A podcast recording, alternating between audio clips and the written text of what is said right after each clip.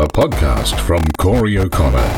Hi and welcome. This is Corey. Well, last week marked the final day of the third block of hearings in Brisbane of the Robodebt Royal Commission. Disturbing information came out of that, and I was also disturbed to find out there's actually a Wikipedia page about this, which says the Robodebt scheme was an unlawful method of automated debt assessment and recovery employed by Services Australia as part of its Centrelink Payment Compliance Program. Put in place in July 2016 and announced to the public in December of the same year, the scheme aimed to replace the formerly manual system of calculating overpayments and issuing debt notices to welfare recipients with an automated data matching system that compared Centrelink records with average income data from the Australian Taxation Office. Now, the scheme has been the subject of considerable controversy, having been criticised by the media, academics, advocacy groups, and politicians due to allegations of false or incorrectly calculated debt notices being issued, concerns over impacts on the physical and mental health of debt notice recipients, and questions around the lawfulness of the scheme. Robodebt has been the subject of an investigation by the Commonwealth Ombudsman, two Senate committee inquiries, and several legal challenges. On the 29th of May 2020, the Morrison government announced that it would scrap the debt recovery scheme with 470,000 wrongly issued debts to be repaid in full. Initially, the total sum of the repayments was estimated estimated to be $721 million Australian. However, in November 2020, this figure expanded to $1.2 billion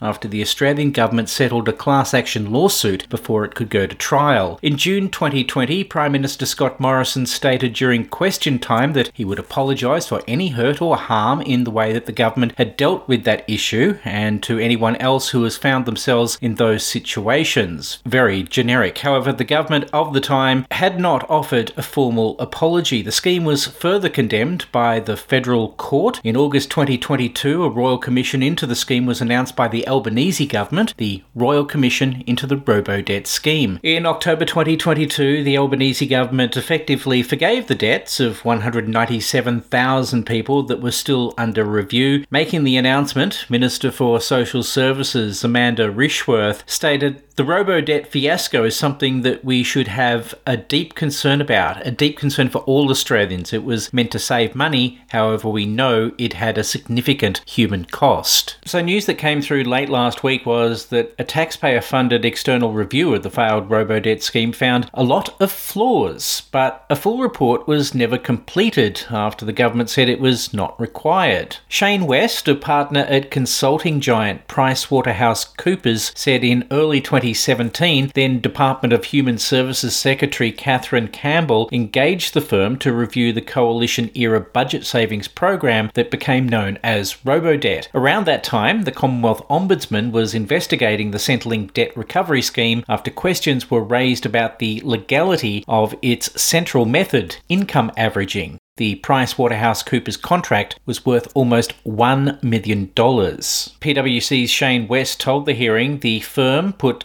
considerable time, want to, for almost a million dollars, into developing a 70 page detailed draft report. But mid year, the DHS said it was no longer required and a visual presentation given to then Human Services Minister Alan Tudge would suffice. He said he doesn't recall how PwC was informed the department no longer needed the report or any reasoning provided. Counsel assisting Justin Greggery KC said, Surely you must, as the lead of the project, have gone back to Kathryn Campbell and said, You've paid for the report, we've done the work, why don't you want it? Mr. West responded, no, we didn't. Commissioner Catherine Holmes asks, You didn't do anything to confirm with them, the department that is, that it did not need to be delivered. You just waited for them to pay the bill and took that as confirmation? Mr. West said, No, my assumption, but I can't recall. There must have been a conversation between the department and us. Commissioner Holmes asked, Does PwC usually rely on word that is not documented anywhere? Mr. West replied, I can't speak for the firm at large, but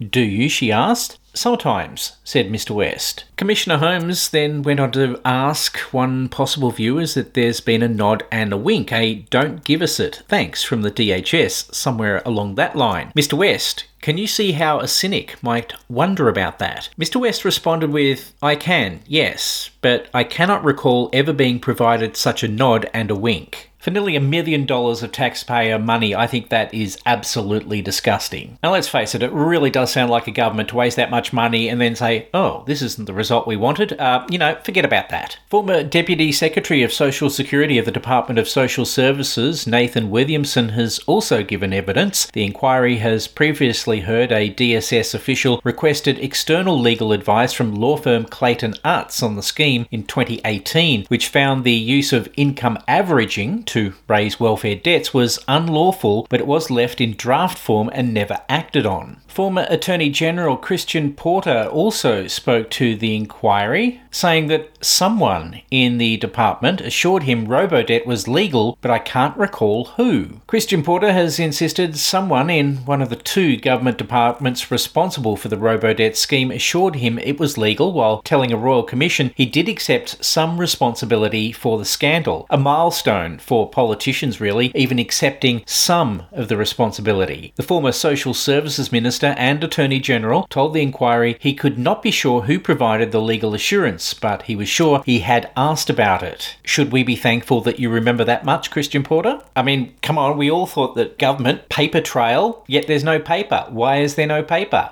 Christian Porter, who is no longer in Parliament, appeared at the inquiry after the former Human Services and current Coalition frontbencher Alan Tudge told the Royal Commission he did not accept he was responsible for his department's failure, repeat, for his department's failure to check the scheme was legal. Porter was also asked by Commissioner Catherine Holmes if he took any responsibility for what happened. He said, I do. I look back on this and I see myself through the correspondence getting quite close at the point to taking the next step of inquiry. What the hell does that mean? I didn't do that. I wish now that I had, but I also see the reasons that I didn't. I'm sorry, to me it sounds like word salad. I seriously hope that the Royal Commission gets to the bottom of this and put things in place that ensure that this does not happen again, and probably too much to hope for that those responsible for it pay the price. Public hearings will continue later this month. Subscribe or follow Corey for brand new episodes. If your podcast platform of choice supports it, please rate and review my show. It really helps with the analytics. Bookmark my website, coreyo'connor.com slash pod. Thanks for listening. CoreyO'Connor.com